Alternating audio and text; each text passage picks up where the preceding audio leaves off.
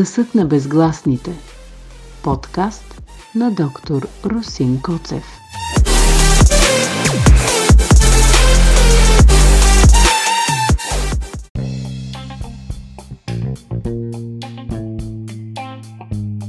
Здравейте, скъпи приятели! Вие слушате 8-ят епизод на подкаста Гласът на безгласните. Преди време във Facebook се поде една дискусия, в която се обсъждаше идеята да се направи списък с всички успели роми, за да се знаят кои са, какво са постигнали. Тогава заех позиция против, защото ми се струваше прекалено странно. Така или иначе, малко преди това започнах да правя една рубрика в една онлайн платформа. Това просто за рубриката Изключителните, като там идеята ми беше да представям успели роми, но по-скоро да поправя една несправедливост, именно тази, че успелите роми не са изключения, а ги нарекох изключителните заради това, защото те са длъжни да се преборят с много стереотипи, докато успеят и докажат себе си най-вече пред другите. Продължих с това начинание най-вече за да се преборим с стереотипите. Ето защо в подкаста ви представям историите и на успели роми, защото те липсват по така наречените мейнстрим медии. Но наскоро попаднах на един цитат от Тони Морисън и ми се иска да използвам него като въведение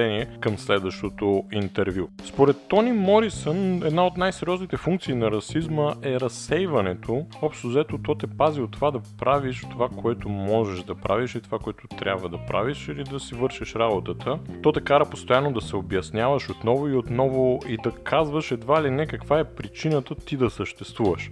Някой, например, казва, че ти нямаш език и ти прекарваш 20 години за да докажеш, че имаш език. Някой ти казва, че главата ти няма правилна форма, така че куп учени започват да се занимават с това да докажат, че всъщност това не е вярно. Някой ти казва, че няма изкуство, ти започваш и това да опровергаваш, някой ти казва, че ти нямаш кралства, ти започваш и това да опровергаваш, а се оказва, че това никак не е необходимо, защото винаги ще има още нещо. И така, днес представям Наталия Цекова, актриса.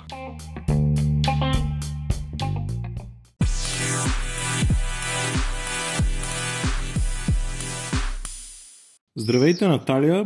Вие завършихте надвис преди известно време. Разкажете ни как се стигна до тук и въобще как решихте да се занимавате с актьорско майсторство? Привет! Ами, аз винаги съм искала да бъда актриса. Сега колко осъзнато, колко не. Но така кандидатстването ми в Театралната академия беше за го взех, хем съвсем логично да го направя. И ме приеха от първия път. Подготвих се доста добре и попаднах в вкуса на професор Здравко Митков, който е театрален режисьор. Приеха ме през 2010 година и завърших 2014, след което завър... направих една година пауза и... Срещали ли сте някакви трудности по пътя, свързани с предразсъдъците към ромите, било то от ваши колеги, било от преподаватели или въобще във вашето обкръжение по време на следването си и след това? Ами по-скоро, по-скоро не. Въпреки, че като се замисля, всеки си има някакви неща, които така не приема в другия, но поне аз не усещах, докато учех така някакви проблеми, защото бяхме вглъбени в това да правим изкуство, да правим театър и, и това беше в основата. Иначе проблемите, с които се сблъсках, бяха по-скоро финансови, защото все пак идвам от едно така нормално бедно семейство, което не можеше да отделя по 6-700 лева. И всъщност тогава ме спаси това, че кандидатствах за ромската стипендия на, от Будапешта. И така, всъщност това, това ми помагаше да си плащам семестрите. Какво се случи с вас след това, след завършването? Ами, малко след завършването се събра един екип от а, театрали в София, в случая драматурга Здрава Каменова и режисьора Калин Ангелов, които решиха, че трябва да направя моноспектакъла Цигански колела. Всъщност в основата е Здрава Каменова, която така, запознавайки се с мен, реши, че трябва да се направи едно представление, в което да така, да покажем едно друго лице на ромите. И аз се съгласих. И то пък взе, че стана много добре и така много набра много скорост. Много хора го видяха и се впечатлиха от него. След това започнаха така малките роли в филми, в сериали. така лека по лека до ден днешен. Ще избърша от памета си всичко наслоено с годините в нея. Ще избърша майка си. Ще изгоря името си до пепел. Ще забравя как се казвам. За да може с теб да се гледаме в очите. За да останеш до мен. Ману,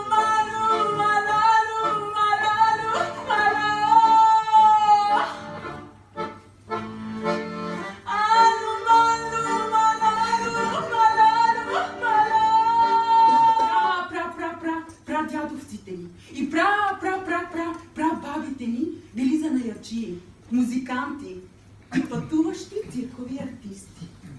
Циркови артисти! Прадядо ми дошъл на цигански колелета чак от Индия. А след него баба, качена на индийски слон, който ходи на два крака. Защото е цирков. Ето, първи спомени и стрит. Аз съм една крачка по-близо до теб. Един нюанс по-светла за теб. Гледам по-лесно. Дишам по-леко. Следващ спомен. Влиза тате. И мама веднага разбира, че днес няма да се яде. И почва хем да го хока, хем да се вайка. Супер mesa. Sos que lilotes. Sos que casca машаронал que промеса. А тате нищо не казва. Взима си ваза, да го пуши трети ден, сяда до печката и го пали. Аз се заливам от смях. Мама се обръща и ми зашлевява такъв шамар, че свинки ми излизат. Лена не беше като нас. Спомням си я как стоеше зад стъклото на касата. Националната банка. Тя е циганката. Имаше истинска работа, даже професия. Но никога не гледаше хората в очите. Ние с мама ходехме тайно да я видим, зад стъклото. От. Тя беше забранила да влизаме вътре и да я безпокоим. Никой не е трябвало да разбира, че тя е циганка. Леля се виждаше с нас само два пъти в годината. На Ван Гога сила и на Ерделези. И винаги стоеше близо до вратата. Никога не доведе мъж, нито деца и един ден умря. Край.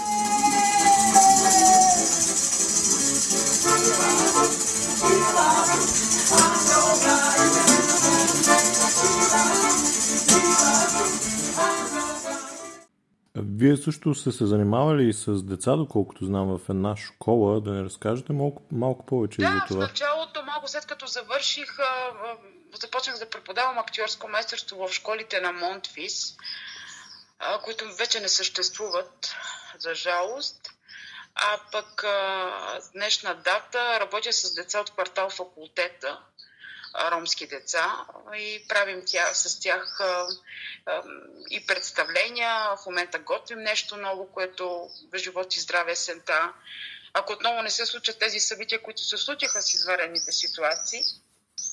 Но, но така да е, отново работя с деца, с наши деца а, и се опитвам да преподавам театър и, и не само, разбира се.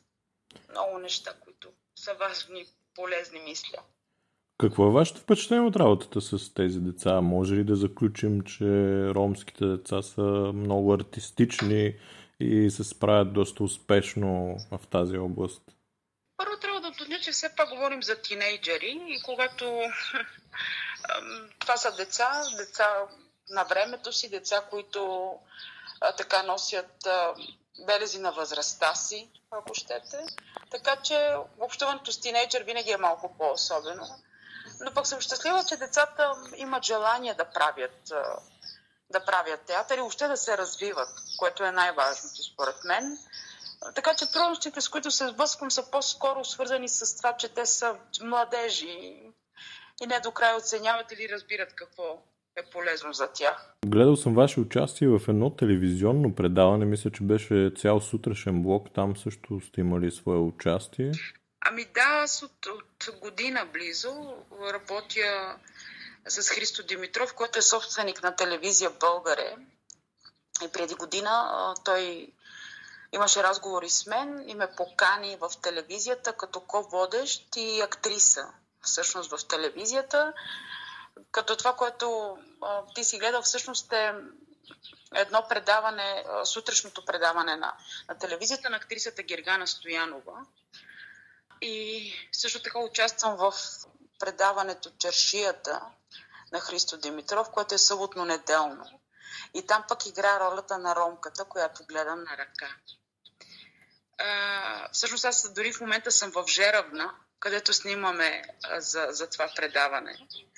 И сме трети ден тук. А, така че активно се занимавам в момента с телевизията и с продукцията, която, за която работя. А понеже ми стана интересно за предаването Чаршията, какъв е точно концепта на предаването? Ами, нещо като българи от старо време.